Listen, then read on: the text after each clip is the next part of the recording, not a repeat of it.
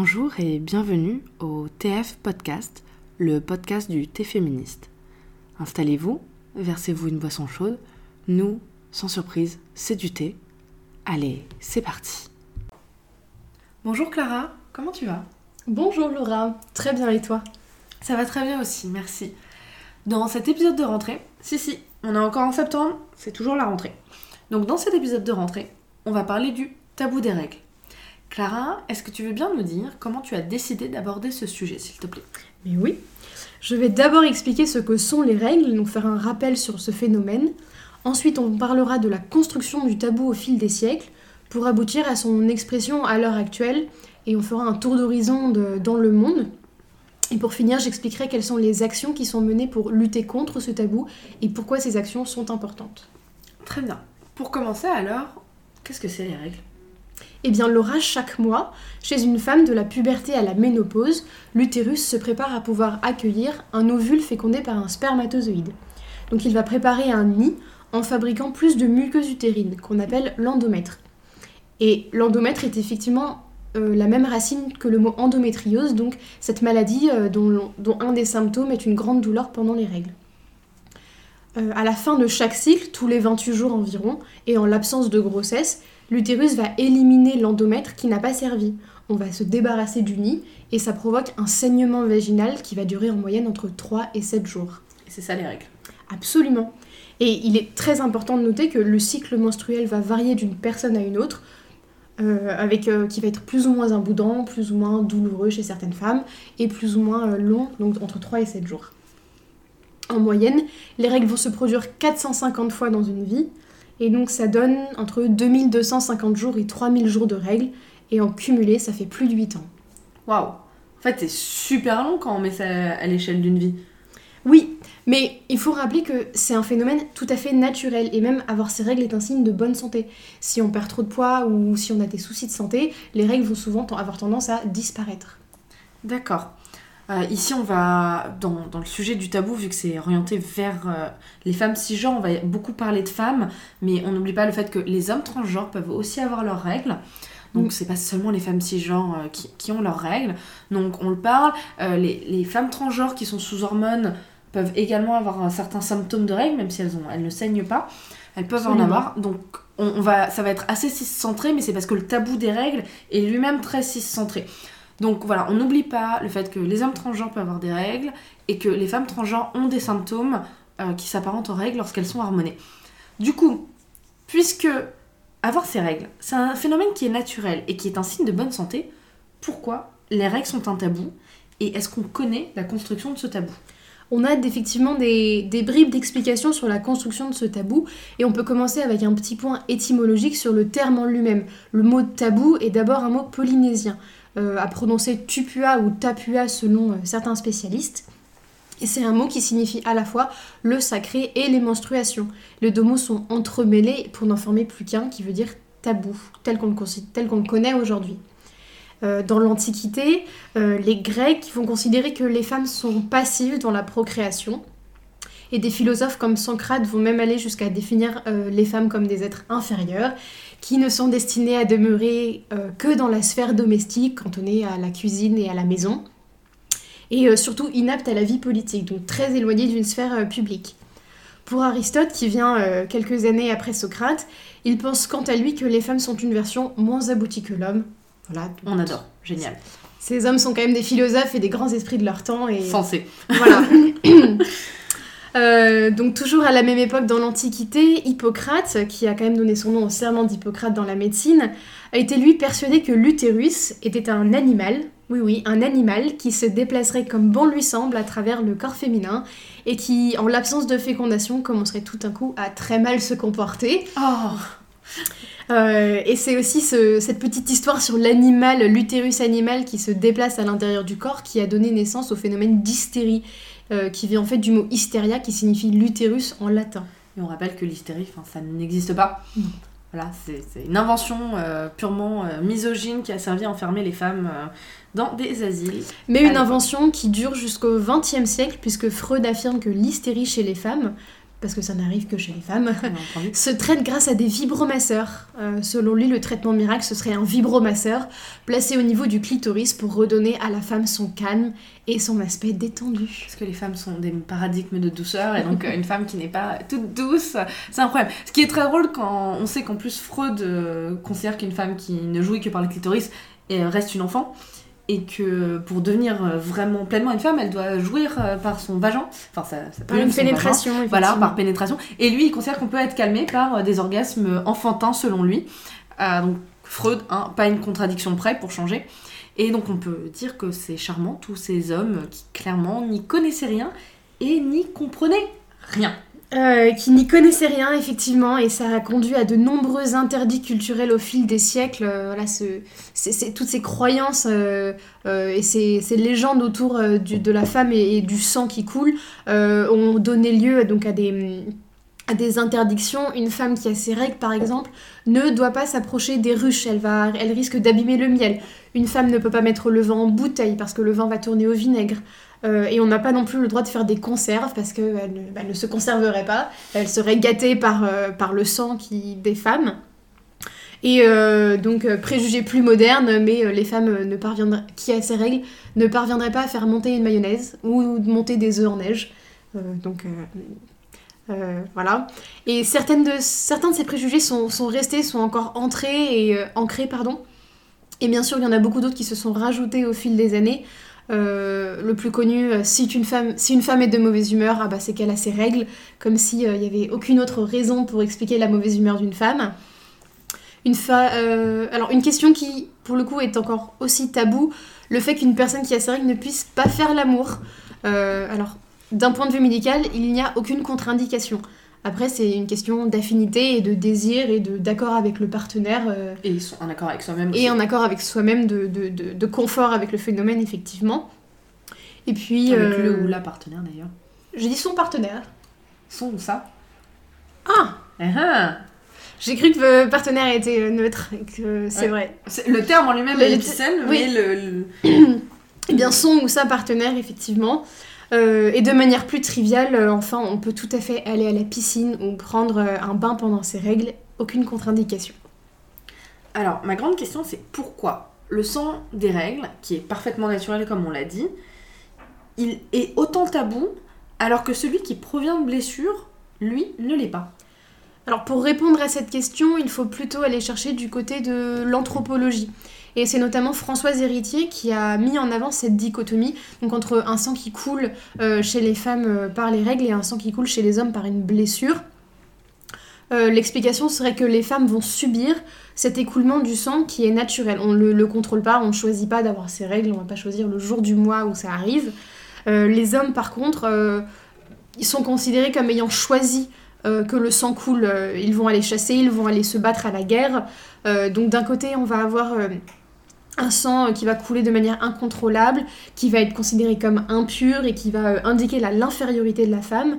Et de l'autre côté- on trouve des valeurs comme la maîtrise, la gloire et la supériorité qui, euh, justifient qu'un homme fasse couler son sang. Donc tout ça a pour effet que les règles et le sang des règles va donc devoir être cachés et c'est ça qui va peser sur, de plein fouet sur les femmes. Les règles vont devoir rester socialement indétectables pour être socialement acceptables, euh, d'où l'emploi de mille expressions pour désigner le phénomène, pour, pour, les, pour les qualifier euh, de manière détournée.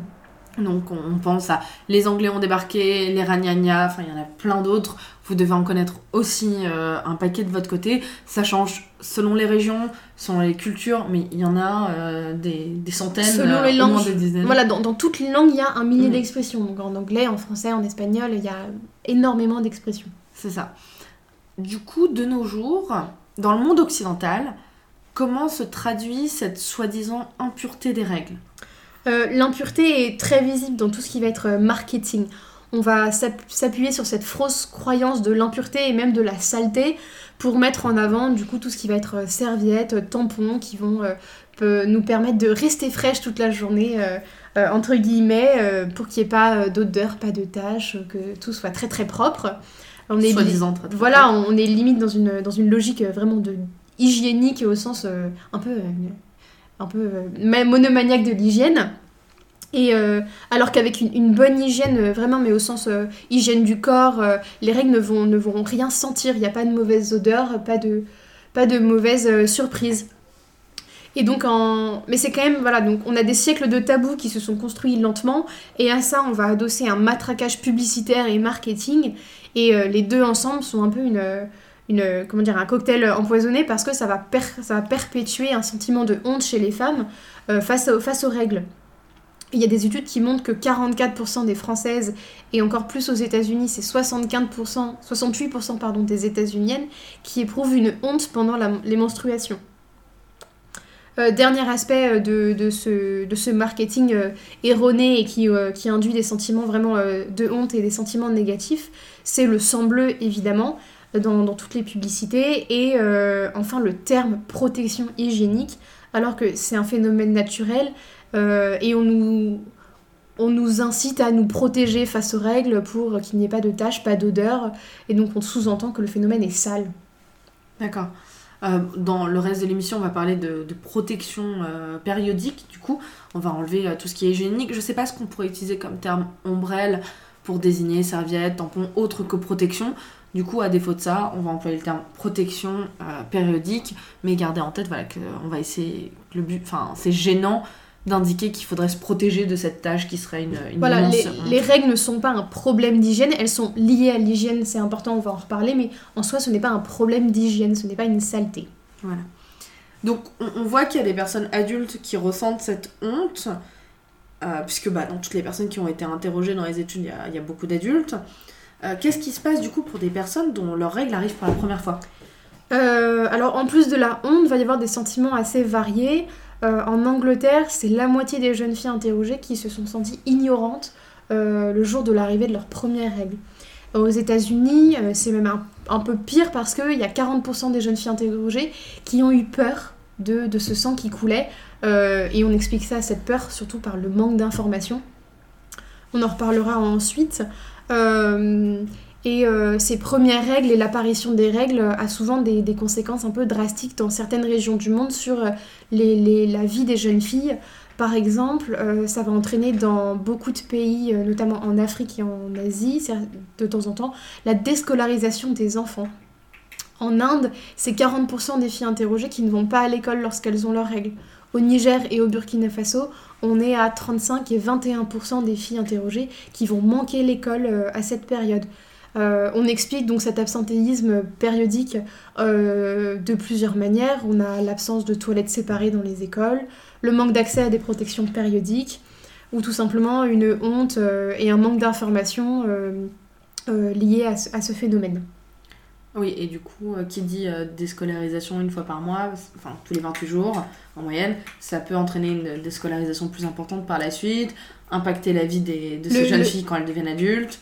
Oui, le risque, euh, c'est que ça soit un peu euh, le début d'un cycle infernal, que euh, les notes baissent et que la déscolarisation définitive arrive. Ce qui est très embêtant quand on sait qu'une une année supplémentaire scolarisée pour des jeunes filles dans ces pays-là permet d'améliorer grandement leur, leur perspective d'avenir et leur perspective de carrière professionnelle aussi. Oui, et en plus, on, sait très bien que l'éducation des, des, jeunes filles est essentielle au développement des pays. Euh, plus les jeunes filles sont éduquées, euh, mieux un pays euh, se porte. donc on voit qu'il y a un manque d'information et d'éducation qui est flagrant et qui est très problématique. Et, mais il y a d'autres choses aussi qui. Il y a, y a d'autres choses et il y a des phénomènes un peu plus graves qui ne touchent pas seulement donc, les jeunes filles, mais les femmes, même quand elles, quand, elles, quand elles deviennent plus âgées. et ce qu'on appelle l'exil périodique, donc des femmes qui vont être isolées vraiment de la société au Népal jusqu'en 2005. Euh, en 2005, il y a une loi qui a rendu ça illégal, mais il y avait une tradition qui s'appelait euh, Chau Padi et qui était appliquée, qui obligeait les femmes à rester cloîtrées euh, seules pendant une semaine, donc pendant toute la durée de leurs règles, à l'écart du village. donc c'est une période pendant laquelle elles sont exposées grandement au risque de maladie, parce que souvent c'est dans une, une masure à l'écart du village, il n'y a pas d'eau, elles sont à peine nourries et elles sont vraiment dans des conditions très insalubres. Oui, parce que le tabou euh, insiste sur le soi-disant manque d'hygiène des règles, sauf que ce tabou, il crée un manque d'hygiène, mais ça, c'est passé sous silence. Euh, si on, revient en Occident, euh, lorsqu'on regarde la composition des tampons ou des serviettes qui contiennent de la javel ou des pesticides, on voit bien que clairement notre santé, notre, hygiène, elle est vraiment pas prise en compte dans la, constitution de ces produits. Et pourtant, on nous les vend comme ah, ça va être le remède au soi-disant manque d'hygiène créé par les règles. Voilà, sous couvert de résoudre un problème, en fait, on va en créer d'autres sans aucun euh, regard pour la santé de la femme en mm. question euh, de manière générale. Alors que c'est pas un vrai problème. On, sait qu'il y a le flux instinctif qui se développe, ça, commence à devenir à la mode des femmes qui arrêtent de porter toute protection et qui, qui écoutent leur corps et pour savoir quand aller aux toilettes pour, pour laisser couler le flux, justement, puisque ça vient par vagues. Euh, et donc c'est pas un problème d'hygiène, c'est un problème de comment connaître son corps. Mais par contre, ce qu'on nous fait mettre sur nos muqueuses, ça c'est un vrai problème d'hygiène.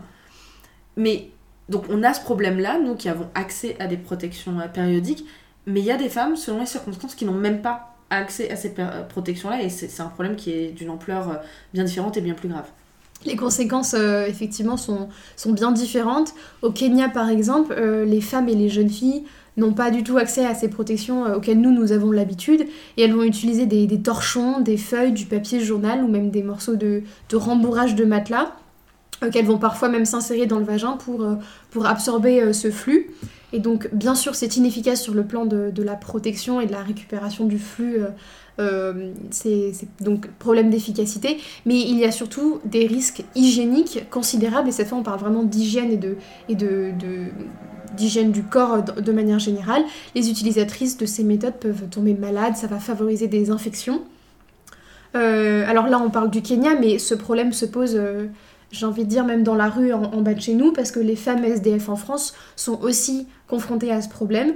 Elles ont des difficultés à obtenir des protections périodiques, parce que souvent les centres d'accueil n'ont pas pensé à prévoir ce genre de protection, et euh, elles ont aussi du mal à avoir accès à des douches régulièrement, ce qui va augmenter les risques sanitaires. Donc plus globalement, on va estimer dans le monde qu'il y a quand même 500 millions de jeunes filles et de femmes qui n'ont pas du tout accès aux protections périodiques telles que nous on l'entend. À cet égard, qu'est-ce qui est fait pour combattre ce manque d'accès aux protections périodiques Comme on l'a vu, ça pose des graves problèmes euh, au niveau de l'hygiène. Il euh, y a beaucoup de choses qui sont faites, il y a beaucoup d'ONG et des organisations à but non lucratif qui se, qui se battent un peu sur tous les fronts. Euh, donc déjà pour une meilleure connaissance et une acceptation du phénomène qui est naturel, on le répète, et qui permet une meilleure connaissance de soi, donc une meilleure hygiène. Il y a aussi, de manière plus concrète sur l'accès aux protections périodiques, des organisations telles que Femmes Internationales qui va distribuer des kits en Afrique de l'Est qui contiennent des coupes menstruelles, des tampons réutilisables, du savon, une serviette pour s'essuyer, un bol pour laver donc ses affaires et un petit miroir pour se connaître. Euh, en ce qui concerne les personnes SDF cette fois, euh, on connaît une association qui s'appelle Distributing Dignity aux États-Unis, euh, distribution de dignité, et qui, qui fait le même travail que la fondation Le Cordier en France et ces associations s'engagent à distribuer des produits d'hygiène intime dans les centres d'accueil pour personnes sans domicile fixe. En Inde, on est sur une formule un petit peu différente, euh, puisqu'on a un site internet qui va proposer des contenus multimédia. On a des, BD, euh, euh, des petites vidéos pour dépasser le mythe sur les règles et apprendre aux femmes indiennes à accepter ce processus sans honte, euh, L'Inde, malgré euh, son, grand développement et euh, sa croissance forte, reste un des pays où le tabou sur les règles est très important. On a l'exil périodique, on a encore un secret autour des règles qui est très prégnant. une action de l'UNICEF qui s'appelle le programme WASH œuvre cette fois en Afghanistan. Et ce programme vise à apprendre l'hygiène aux jeunes filles et à installer des équipements hygiéniques à l'école parce que le manque d'infrastructures est très souvent un problème. On disait tout à l'heure, ce qui leur permet avec de meilleures infrastructures, c'est une, des, c'est une des raisons pour lesquelles les jeunes filles vont moins à l'école euh, pendant leur période de règles. Mm. Du coup, de meilleures infrastructures, ça veut dire moins de déscolarisation. Et donc, c'est, une bonne chose pour C'est une amélioration pour, euh, non seulement comment elles vivent leurs règles, mais c'est une amélioration de leur, de leur perspective. Donc, c'est très positif. L'UNICEF a d'autres, pro, a d'autres programmes, par exemple en Bolivie, euh, toujours pour améliorer l'environnement scolaire. Et cette fois, on va proposer des produits absorbants et des meilleures toilettes. Donc le tabou demeure dans certains pays, euh, mais l'éducation et la meilleure connaissance de, des règles a un effet très bénéfique sur les jeunes filles. Par exemple, le Centre euh, américain de biotechnologie a fait une étude dans les, écoles iraniennes où des cours sur la menstruation et l'hygiène ont été proposés. Et ils ont été suivis avec assiduité dans certaines écoles et on note des taux de participation qui sont très concluants. Et enfin, au Ghana, une étude a été menée pour le Menstrual Hygiene Day. Et cette étude a montré que la scolarisation des filles avait augmenté une fois qu'elles avaient reçu des serviettes hygiéniques gratuites et une, pardon, des serviettes périodiques et une, une, vraie éducation sur le sujet et le phénomène. Ça, ce sont des bonnes nouvelles. Ça montre que ce tabou, il est, on, peut s'en défaire. Euh, l'éducation donc reste essentielle comme toujours. Donc euh, reste une solution de premier plan, tout à fait. Euh, en Occident, on, a vu aussi un certain nombre d'initiatives pour mettre les règles sur la place publique, puisqu'on on a moins ces problèmes d'éducation, même s'ils sont là quand même. Hein. Il y a, il y a des on, a vu, on a vu les études, euh, il, y a, y a, quand même beaucoup de, filles, enfin de personnes, lors de la première fois de leurs règles, ont peur, euh, sont pas informées, euh, il y a un tabou, il y a un, y a un, compte Instagram qui, qui, qui, récupère des témoignages et qui montre qu'il y a eu plein d'enfants de, plein qui en fait ont caché à leurs parents l'arrivée de leurs règles parce que bah, ils savaient, elles savaient pas quoi faire et tout ça. du coup, donc il y a des initiatives en Occident pour euh, mettre les règles sur la place publique, les sortir de la sphère privée, parce que le privé est politique aussi. Donc, qu'est-ce qui a été fait? Euh, oui, il y a des lacunes même en France. Euh, c'est pour ça aussi, je pense au, tout d'un coup au débat, surtout qu'il y a eu que mettre dans les manuels scolaires aussi. Donc c'est vraiment par tous ces biais-là que le débat arrive sur la place publique. Il y a hum, une des hum, des initiatives qui sont intéressantes, ce sont tout ce qui va tourner autour euh, d'un nouveau marketing, d'une nouvelle image publicitaire, euh, donc à la télé et sur le web, pour normaliser les règles, des nouveaux spots sur les protections périodiques. Euh, on a bien sûr, on pense bien sûr au sang bleu qui va l'être de moins en moins, on l'espère, et sur on de pubs où le, sang est rouge, mm. enfin le faux sang est rouge, donc ça se rapproche de la réalité. Alors, ça fait pas l'unanimité. Une des pubs qui est sortie en Suède, je crois, il y a pas mm. très longtemps, a reçu plus de 600 plaintes. Donc on est quand même sur euh, oui, on voit qu'il y a une non des réactions, euh, euh, une non-acceptation des règles, beaucoup chez les hommes. Et il y a aussi les femmes qui, qui sont très mal à l'aise par rapport à ça. Mais après, on ose espérer qu'au fur et à mesure, les gens vont s'habituer. Oui, il y, a du progrès. Alors, il y a eu. Euh, on se souvient des photos qui ont été censurées sur Instagram, mais ça a eu au moins pour effet euh, positif de lancer la conversation sur ce tabou et la façon dont les réseaux sociaux pouvaient euh, soit perpétuer les inégalités, soit être un moyen de, de, les réduire. On pense à tous ces comptes Instagram qui font beaucoup d'éducation et d'information sur, sur le sujet. On a eu pléthore d'ouvrages, de livres, de BD, même de comics qui ont vu le jour pour parler de ce phénomène. Euh, on a eu des slams en public, euh, des expos photos, des films et des documentaires. Les femmes se sont vraiment emparées de la question euh, par tous les angles, d'une approche plus scientifique ou plus artistique, pour vraiment espérer à l'avenir on, espère voir de plus en plus de femmes pouvoir demander une serviette dans un open space sans avoir à murmurer à sa collègue, euh, marcher euh, sans avoir à cacher euh, sa serviette ou son tampon dans sa manche en allant aux toilettes pour le changer. Et, et, surtout, moi, ce qui me fait. J'ai été vite. Enfin, ça m'est arrivé, mais on descend en bas de la rue, on va à la supérette parce qu'on a besoin d'un paquet de tampons et on va prendre à côté une bouteille de soda et un paquet de chips et on ne regarde pas le caissier dans les yeux parce qu'on a honte. Voilà, on espère que ça ne sera plus le cas avec cette, cette libération du sujet sur la place publique. Euh, mais tous ces, tous, ces, tous ces progrès montrent qu'on a une nouvelle génération de, féministes qui se sont saisis des sujets intimes, des sujets liés au corps. Euh, alors la question des règles a bien sûr été investie avant le mouvement MeToo de 2015, et notamment avec l'action du collectif Georgette Sand. C'est grâce à lui qu'on a pu faire baisser le taux de TVA sur les produits de protection euh, périodique euh, la revendication qu'elles ont portée a abouti à une loi qui a fait baisser de 20% à 5,5% le taux de TVA sur tous ces produits. Parce que pour ceux qui ne sont pas forcément euh, très au fait de, cette loi, les règles, et donc les produits pardon, pour les règles, étaient assimilés à des produits de luxe D'où le 20%. D'où le 20%. Donc, vu le prix qu'on paye, effectivement, on peut se, dire que ce sont des produits de luxe, mais euh, on choisit pas d'avoir ces règles. Donc ça reste des produits de base, d'hygiène, et donc ça devrait. Euh, ça devrait être accessible. Euh, on parle de l'accessibilité, du coup, des produits périodiques au plus grand nombre. On revient à ce, à ce sujet-là. Parce qu'on n'a pas parlé du coût. On a parlé du, des jours et tout ça, mais on n'a pas parlé du coût d'avoir ces règles. Du budget. Du budget, voilà, c'est un véritable budget, ça coûte bah, très cher d'avoir ces règles. Et bah, la TVA, ça arrangeait pas les choses, parce que 20%, 20% c'est toujours euh, des sous en plus, alors que 5,5 c'est déjà mieux. Alors en France on peut pas avoir un taux zéro parce que notre législation fait que. Euh, et donc 5,5 de TVA c'est le, c'est le minimum. Oui c'est mon, c'est mon côté fiscaliste hein, qui parle. Voilà.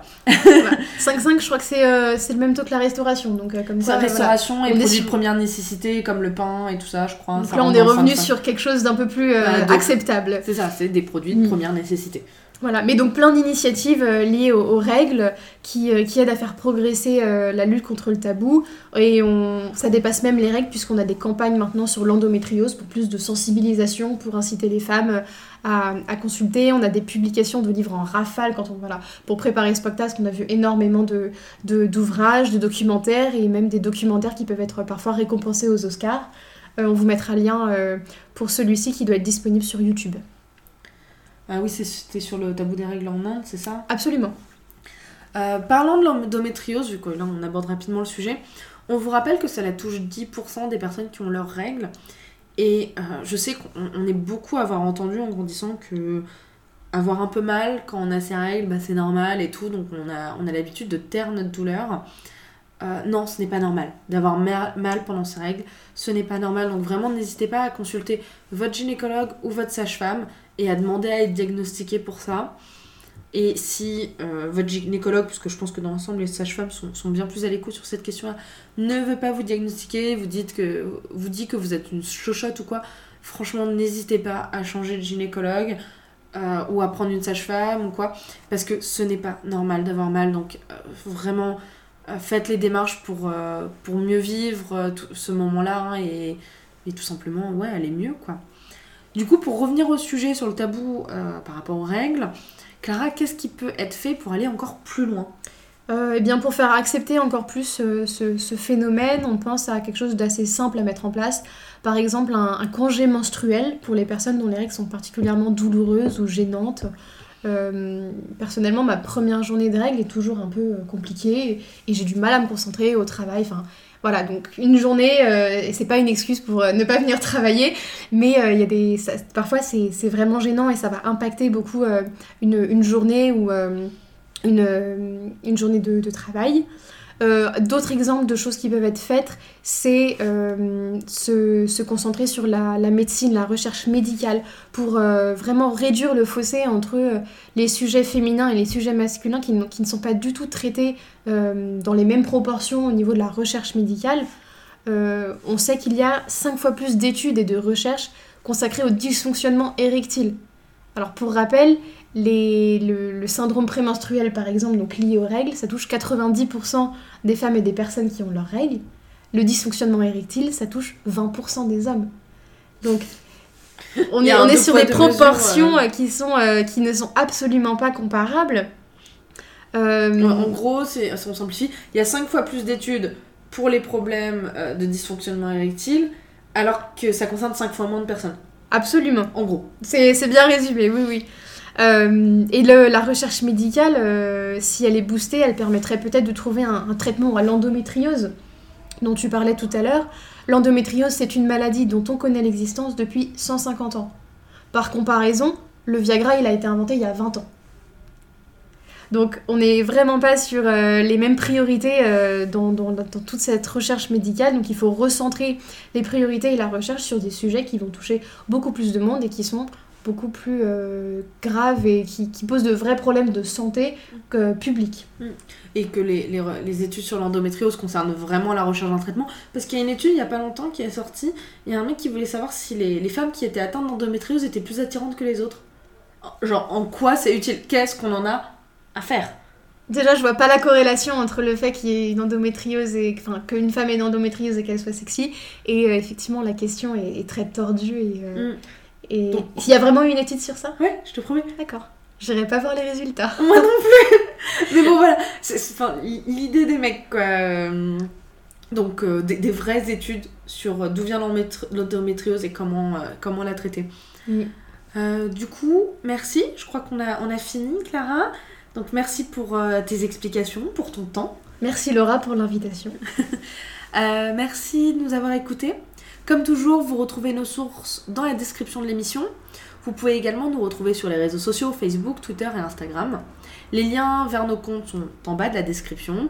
N'hésitez pas à liker, à partager si vous avez aimé l'émission et si vous aimez notre travail en général. On a dépassé il n'y a pas longtemps les 4000 écoutes et c'est grâce à vous. Donc plus de 4000 fois merci, merci, merci. Et euh, on vous dit à très bientôt pour une nouvelle émission du Thé féministe. Merci de nous avoir écoutés.